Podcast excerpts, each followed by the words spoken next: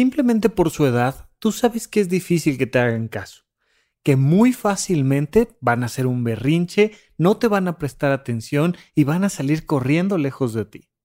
Y vas a tener que ir por ellos de nuevo con un poquito más de paciencia y decirles, ven por favor, mira, cada vez que lleguemos a la casa es muy importante que vayamos al baño y nos pongamos un poquito de jabón para luego durante al menos 20 segundos lavarnos las manos y es muy importante que todas las partes de nuestras manos queden perfectamente enjabonadas y limpias. No obstante, por favor, acostúmbrate a no tocarte la cara. Con eso es más que suficiente. Y sé que te cuesta mucho trabajo hacerme caso porque estamos aquí encerrados en casa, pero es para cuidar la salud de todos, incluso para protegernos socialmente de no saturar los sistemas de salud. Pues sí, si se los dices con mucha paciencia, con mucho cariño, y si en verdad, en verdad les explicas la importancia de esto, de todas maneras no te van a hacer caso, porque son tus papás, porque tus papás hacen lo que se les antoja, y por más que los quieras proteger, no los vamos a poder proteger. Vamos a platicar un poco de eso hoy aquí en Supracortical. Hola Rafa, soy Ana Patti mi hermana Adriana y yo somos seguidoras de Supracortical desde hace varios meses y nos encanta lo que haces. Nos has ayudado mucho en nuestros caminos. Y en esta ocasión quisiera que hablaras de cómo mantenernos en paz durante esta época del COVID respecto a cómo se cuidan las personas que más queremos, en especial nuestros papás o abuelitos, que son las personas más vulnerables. A mí me cuesta mucho no tener el control 100% de estos aspectos y tener que confiar en que se cuidan lo suficiente. Esto me lleva a exagerar o estar todo el tiempo con miedo a que se enfermen. Muchas gracias por tu trabajo. Saludos desde Aguascalientes a ti, a tu equipo y a toda la comunidad. Supracortical. Supracortical. Con el médico psiquiatra Rafael López. Síguelo en todas las redes como arroba Rafa Rufus.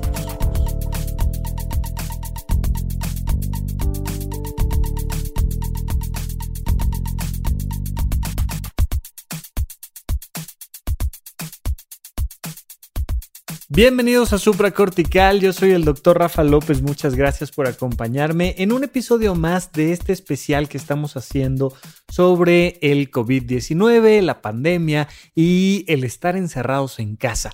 ¿Cómo podemos enfrentarnos a esas cosas que nos están volviendo locos más allá del virus? No vamos a hablar aquí de los números, de cuántos infectados o de las terribles pérdidas que hemos tenido. No, vamos a hablar de la vida cotidiana y la vida cotidiana en medio de la pandemia también tiene retos muy interesantes. Uno de ellos es este que estamos platicando en el episodio del día de hoy, donde te quiero preguntar, oye, ¿cuándo se cambiaron los papeles?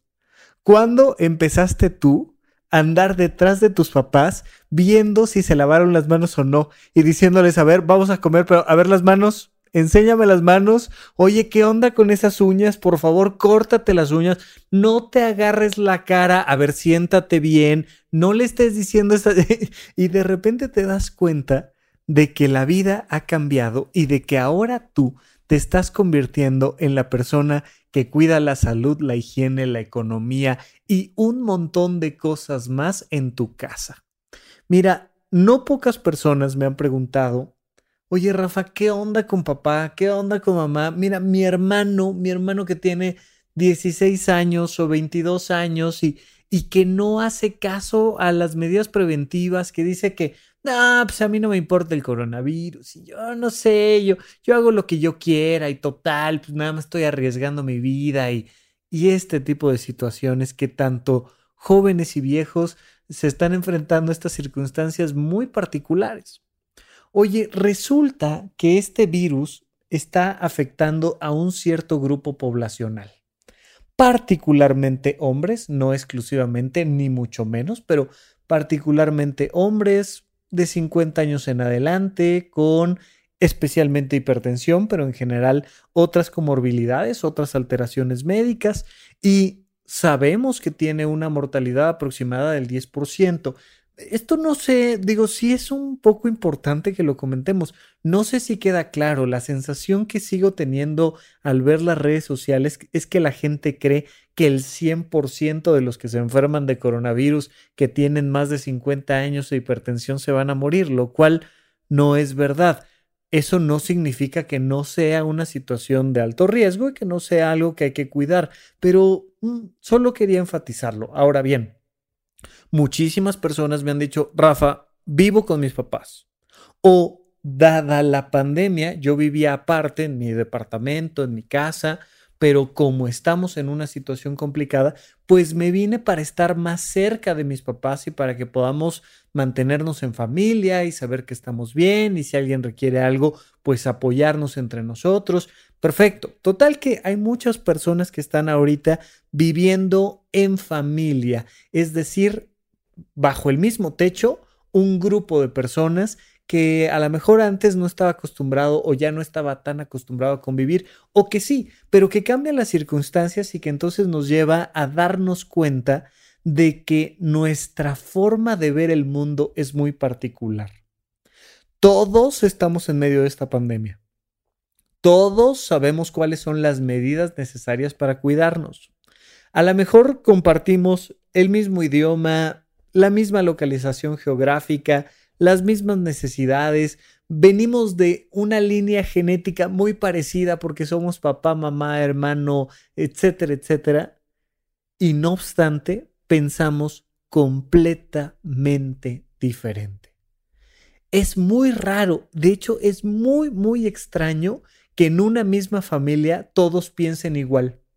Casi siempre dentro del mismo grupo familiar tienes alguien que es eh, súper liberal o súper filosófico, súper conservador o súper científico o súper revolucionario, súper algo, mientras que los demás en la casa son completamente diferentes. Entonces tienes los que le van a las Chivas y los que le van a la América y tienes los que este, solo están citando textos científicos y los que por el contrario andan echando incienso por toda la casa y haciendo las tres, las tres reverencias a las, al Buda y a sus grandes enseñanzas y, y te enfrentas a situaciones así de particulares. Y cuando nos vemos en Navidad está bien, incluso puede ser divertido, ya sabemos que alguien va a opinar una cosa y que el otro va a brincar porque ya comentaron sobre un tema y... Pero y en medio de una pandemia, cuando nuestra vida o al menos nuestra salud está en riesgo, ¿qué hacemos ante la diversidad de opiniones? Rafa, pues es que no es una cosa de opinión. O sea, hay un virus, está matando gente, de la gente que infecta está matando al 10%. No es un tema de opinión, nuestras vidas están en riesgo. sí, tienes toda la razón. Tienes absolutamente toda la razón. Pero ¿qué crees? Lamentablemente, papá, mamá, tus hermanos tienen libre albedrío y pueden hacer mucho de lo que se les antoja. Mucho no. Dependiendo del país donde vivas, por ejemplo, ¿no? Europa es de los que más han, han marcado la pauta en ese sentido. No puedes andar en la calle así nada más. Llega la policía y te dice, señor, señora, ¿qué está haciendo usted fuera de su casa? A ver, por favor, su formato. No, ¿sabe qué? Pues esto implica una multa, etcétera, etcétera, etcétera. Pero al menos aquí en México, especialmente en la Ciudad de México, no tenemos una situación eh, que nos esté impidiendo jurídicamente salir de nuestras casas. Y entonces, si alguien tiene el deseo y encuentra otra persona que también tenga el mismo deseo de armar una fiesta presencial, pues puede agarrar sus llaves de su casa, salirse y irse caminando en bicicleta, en transporte público o en auto a otra casa y armar un pachangón. Nadie se lo impide. Y tienen, al menos hasta el momento jurídicamente, todo el derecho de hacerlo. Hoy es una pésima idea, pues será una pésima idea. Hoy es que la ciencia dice, la ciencia dirá. Pero si se le antoja, lo puede hacer. No es una situación nueva para mí el enfrentarme a lo difícil que es ver que alguien ponga su salud en riesgo cuando hay manera de no hacerlo, cuando hay una manera simple de no hacerlo, pero enfrentarse lamentablemente ante que cada quien es dueño de su vida. Y por supuesto que está poniendo en riesgo a otras personas, a terceros, a la señora de 50 años que sí tiene que salir de su casa a trabajar porque si no, no come. Y yo que soy un chavito de 20 y que voy a ver a mi novia y que vamos a hacer este, una fiestecita de 5 o 10 igual que nosotros, estamos poniendo en riesgo a alguien más. Sí, lo entiendo. Y por favor, o sea, en medida de las posibilidades, tú que me estás escuchando, no salgas de tu casa, lávate las manos, no te toques la cara, por favor, es por el cuidado tuyo y de los demás, pero este episodio especialmente se trata de la libertad que tienen otros para ir en contra de estas reglas. Y sobre todo se trata de la frustración que sientes tú de que otros sean dueños de su libertad. Mira, te voy a platicar. Cuando ingresé a la residencia al Instituto Nacional de Psiquiatría me estaba formando como especialista en esta área, me topé con una cosa bien particular.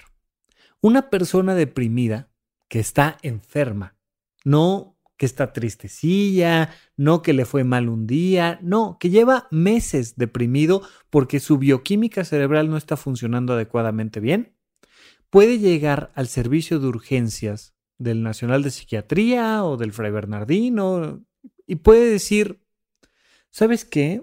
Que yo creo que tengo ganas de quitarme la vida. Yo creo que mañana, en la mañana, me voy a quitar la vida. Tú, que eres un médico, un psiquiatra, eh, pues haces todo lo posible por convencerlo de que si se queda algunos días contigo eh, hospitalizado, le vas a hacer los estudios necesarios y dar el tratamiento, además de tener visitas médicas diarias por personas que se están formando como psiquiatras y semanales por psiquiatras ya formados, y que seguramente si se queda en 15 días se va a sentir muchísimo mejor. No obstante, la persona te dice, no, no me interesa. Ahora que me estás diciendo cuál es el tratamiento, tomo la decisión de irme de aquí y voy a continuar con mi plan de quitarme la vida el día de mañana. ¿Estás tú que te has formado durante años buscando ayudar a los demás, salvar vidas, enfrente de alguien que sabes que está enfermo, que está deprimido y que está tomando una decisión personal? Lamentablemente, el marco jurídico protege su libertad para tomar decisiones. Así como tú no quieres que llegando a un hospital, porque sí te pongan un tratamiento carísimo que no te alcanza para pagar, o porque por un motivo religioso no quieres que te transfundan sangre, por ejemplo, igualmente, por derecho a tu libertad, que es algo fundamental de proteger, tienes todo el derecho de no aceptar ser hospitalizado cuando tienes el riesgo de quitarte la vida.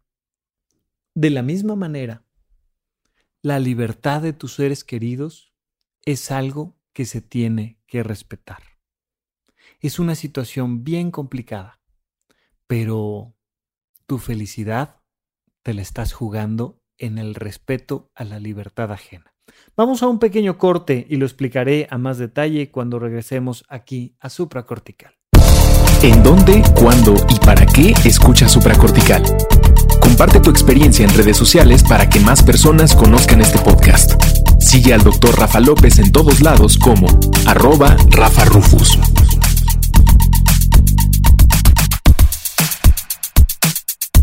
Estamos de regreso con ustedes aquí en Supracortical. Muchísimas gracias por eh, siempre sugerir temas que sean importantes para ustedes, para que los toquemos aquí en el podcast y podamos seguir platicando de aquello que a ustedes realmente les interesa. El día de hoy, híjole, pues empezamos un poco agrios, pero lamento informarles una cosa. Es fundamental que respetemos la libertad de los demás. Eso no significa que no vaya a haber consecuencias. Eso no significa que no haya cosas que podamos hacer al respecto, pero emocionalmente hablando, necesito pedirte que respetes la libertad de tus seres queridos. Mira, entonces muchas personas me han dicho, Rafa, ¿cómo le hago para que mi papá, que tiene 65 años de edad, es hipertenso, tiene sobrepeso y además le gusta echarse un cigarrito de vez en vez, por amor de Dios, no siga yendo a trabajar, no siga exponiéndose en el transporte público, se lave las manos, no se toque la cara. No puedes.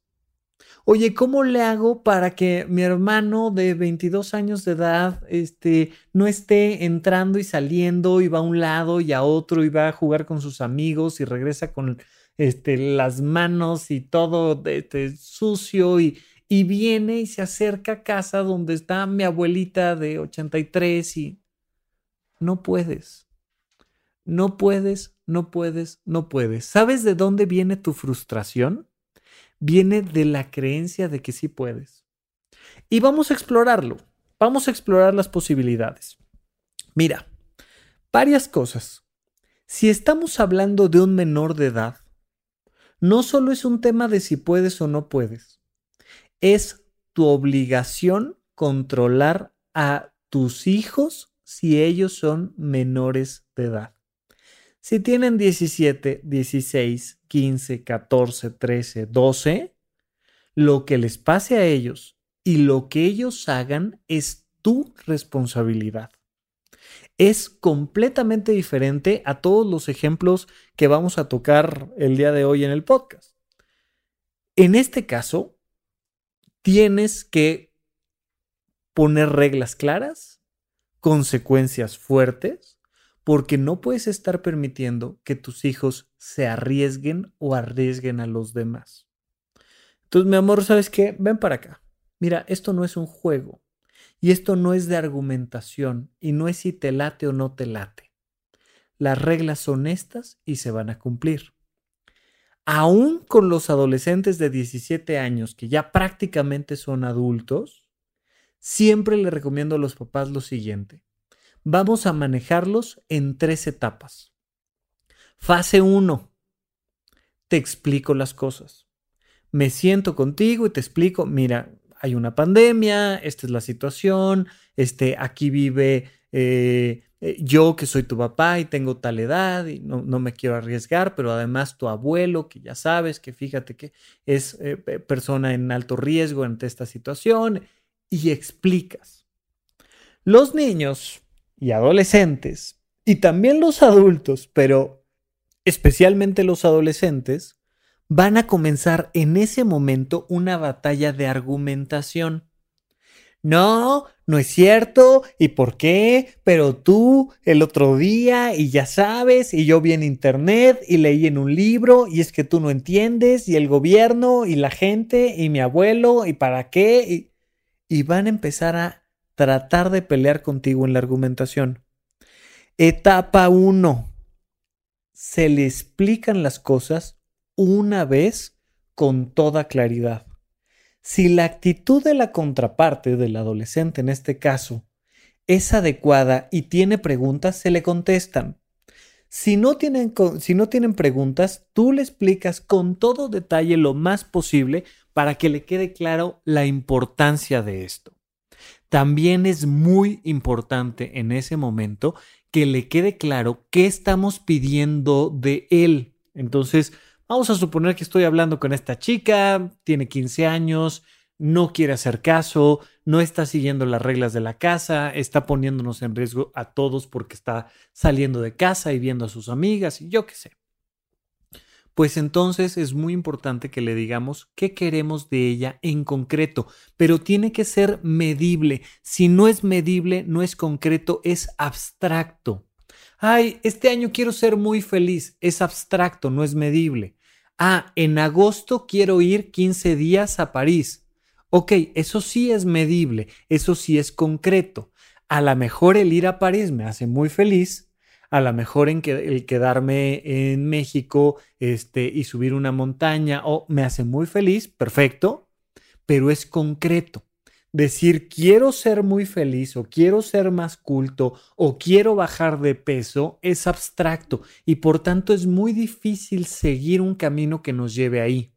Cuando tú tienes metas concretas es más fácil de seguir. Por tanto, a un adolescente le vamos a poner qué conductas en concreto queremos de él o de ella. Mira, no quiero que salgas por ninguna circunstancia una vez a la semana, una vez cada 15 días, este, te toca ir y hacer el súper, yo qué sé, ya, ya le diremos qué hacer para que también pueda un poco salir a ver el sol y las nubes o algo, pero lo primero que te quiero pedir es de lunes a viernes o todos los días o lo que tú le marques, no puedes salir de la casa. Puedes estar en todas las habitaciones, puedes tener tu computadora 24 horas si quieres, si no quieres dormir quieres quedarte viendo series, quédate viendo series, pero no vas a salir de la casa, ¿ok? La regla es muy clara. Ah, ok, perfecto. En esta primera etapa, le digo a esta persona que depende de mí, que es mi responsabilidad, lo que quiero de ella no te agarres la cara. Cada vez que te diga que te estás agarrando la cara, en ese momento va a haber una consecuencia. La consecuencia va a ser tal X, Y o Z, pero necesito que entiendas la importancia de que no te toques la cara, etcétera, etcétera, etcétera. Ok, en esta primera etapa explico si hay preguntas Contesto preguntas, por supuesto, si la actitud es positiva, va a haber buenas preguntas y entonces voy a poder contestarlas adecuadamente. Y pongo las reglas claras de lo que quiero y de las consecuencias de que esta personita en particular no cumpla las reglas que estamos poniendo. Es una primera etapa.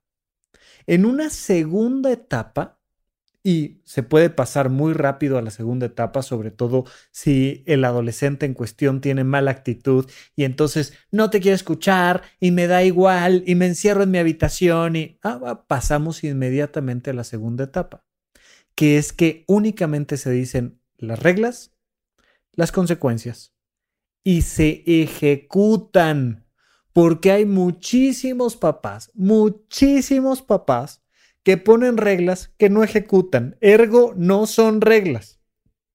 Una regla que no tiene consecuencia no es regla. Entonces, especialmente en medio de una pandemia y especialmente si Bodoquito de 16 años no está haciendo caso a la primera etapa, pues entonces pasamos a la segunda.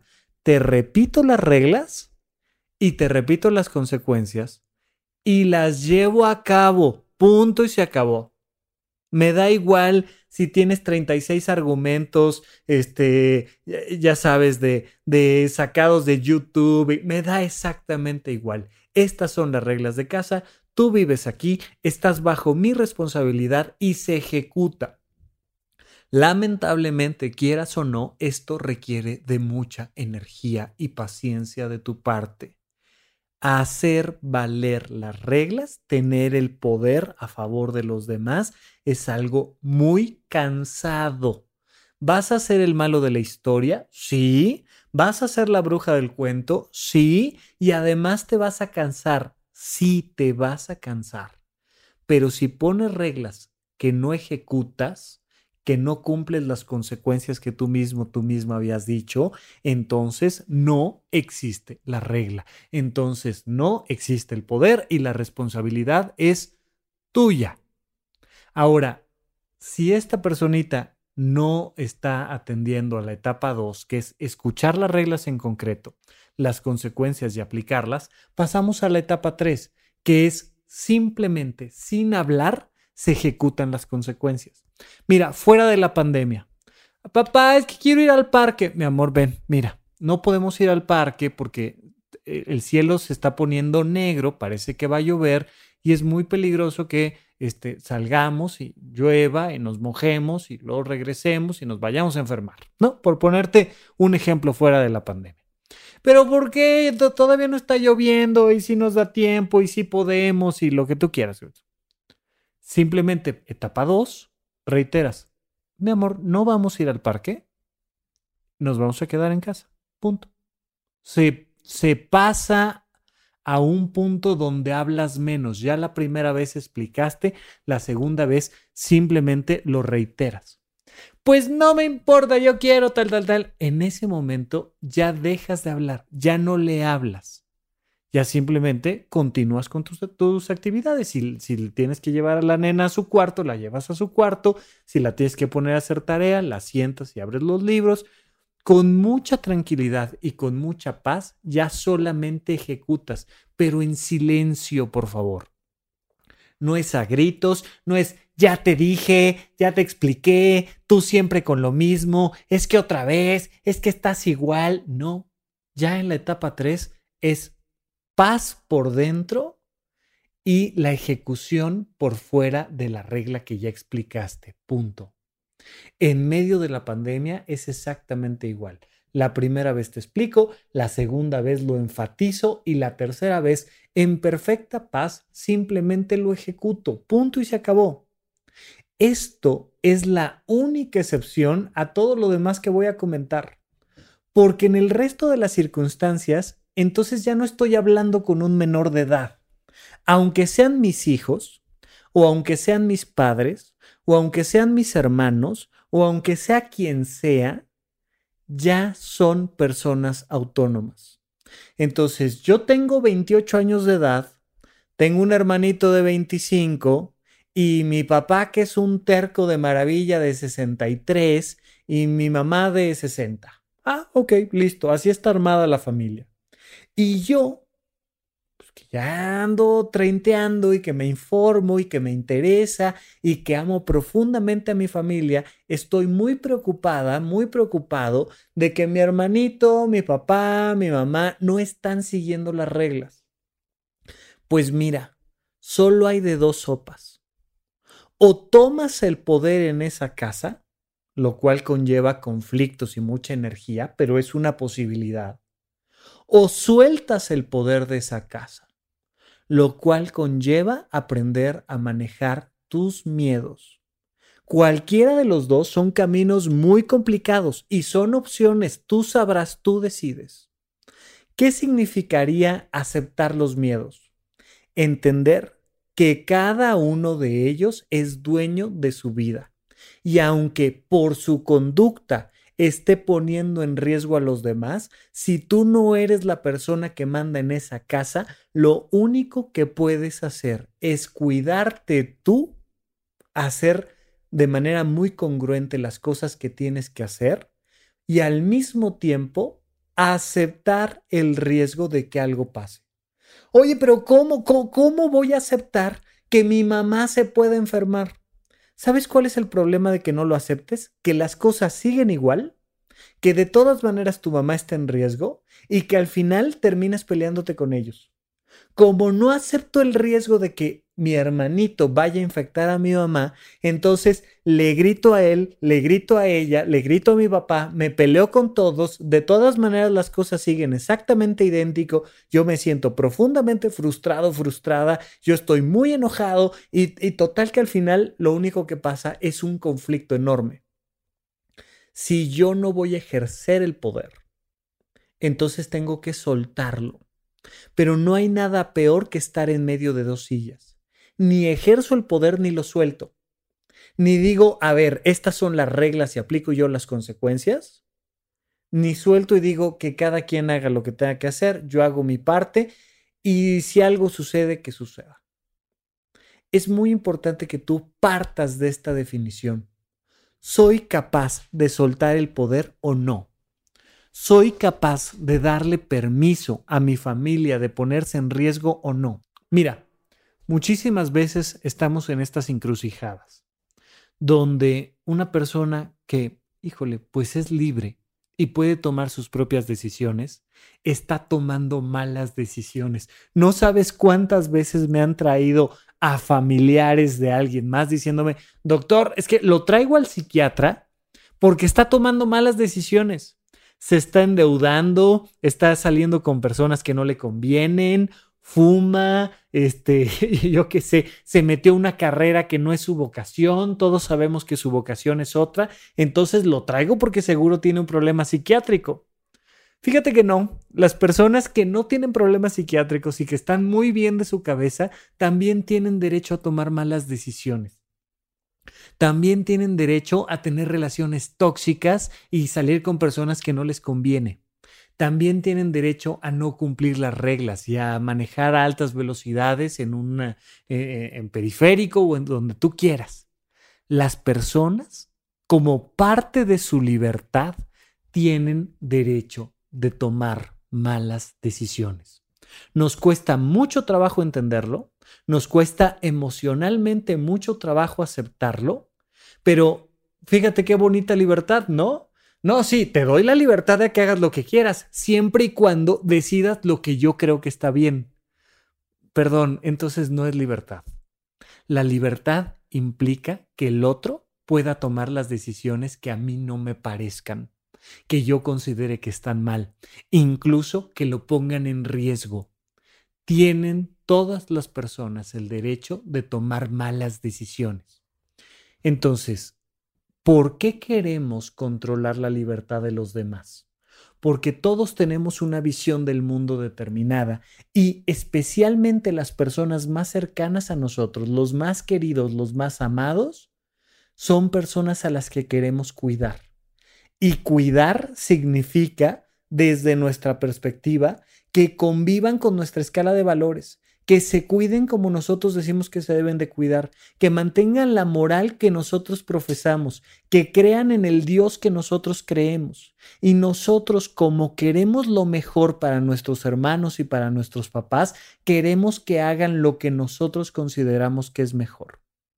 Pero lo único que va a salir de ahí es frustración si hubiera una manera de hacer que los demás vivieran la vida como yo quiero que la vivan, créeme que este mundo sería muy diferente porque todos actuarían según lo que Rafa Rufus considera que es correcto. Todos pensarían como yo creo que se debe de pensar y todos actuarían como yo creo que se debe de actuar. No se puede te lo digo yo, no se a veces no puedo hacer que mi perro haga lo que yo diga y mira que me encanta todo el tema del adiestramiento canino y de la psicología animal y bueno, me fascina y considero que mis perros son muy muy bien educados. Bueno, no obstante, a veces cuando no quiero que ladren, ladran. No hay manera de que controles a los demás y lo único que va a salir de ahí es tu frustración Así es que te recomiendo soltar ese control.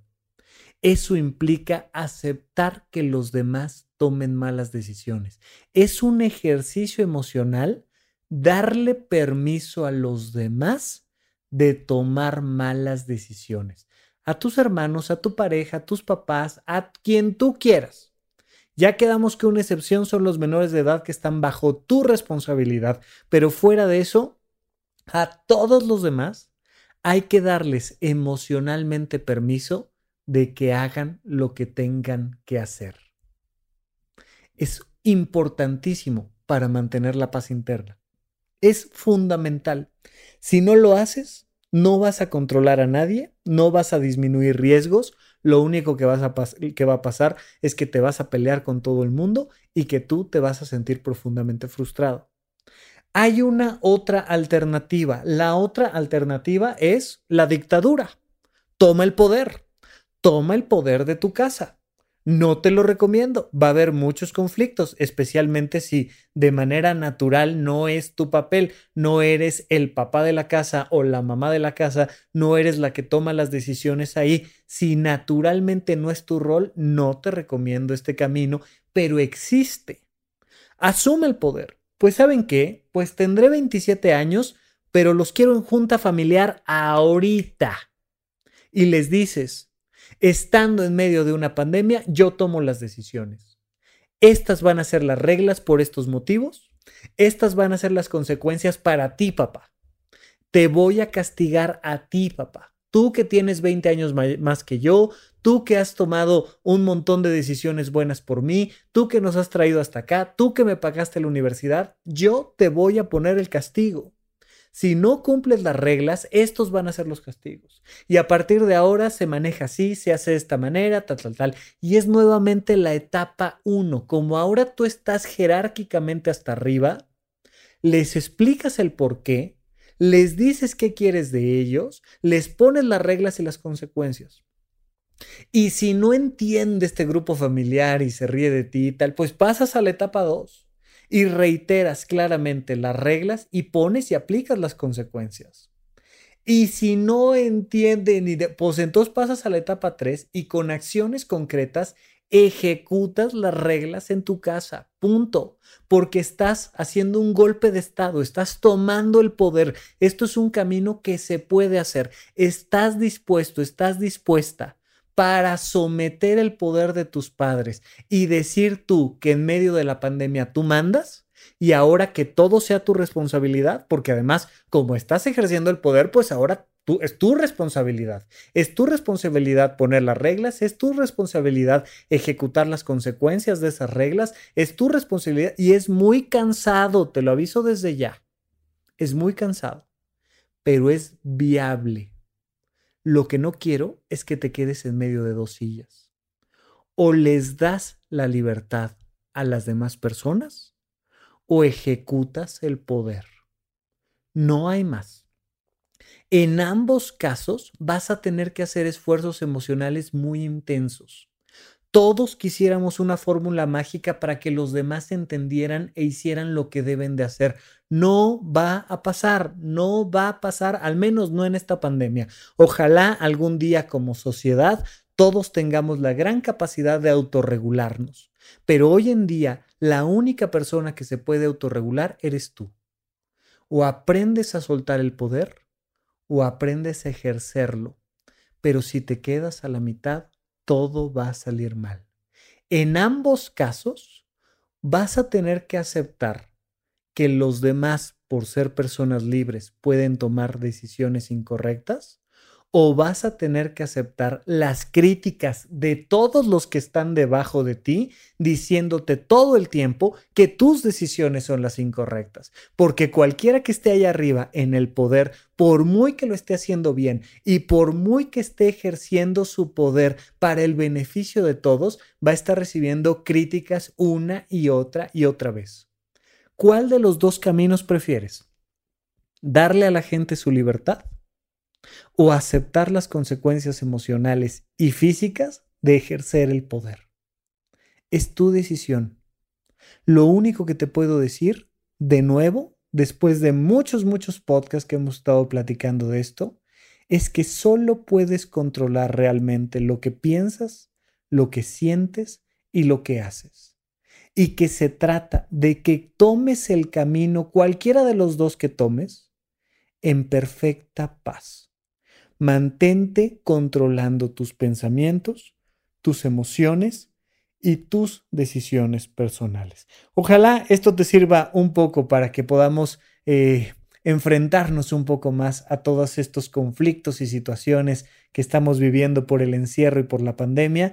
Yo me despido, seguiremos platicando un poco más aquí en Supracortical. Supracortical. Supracortical. Supracortical. Supracortical con el médico psiquiatra Rafael López. Síguelo en todas las redes como arroba Rafa Rufus.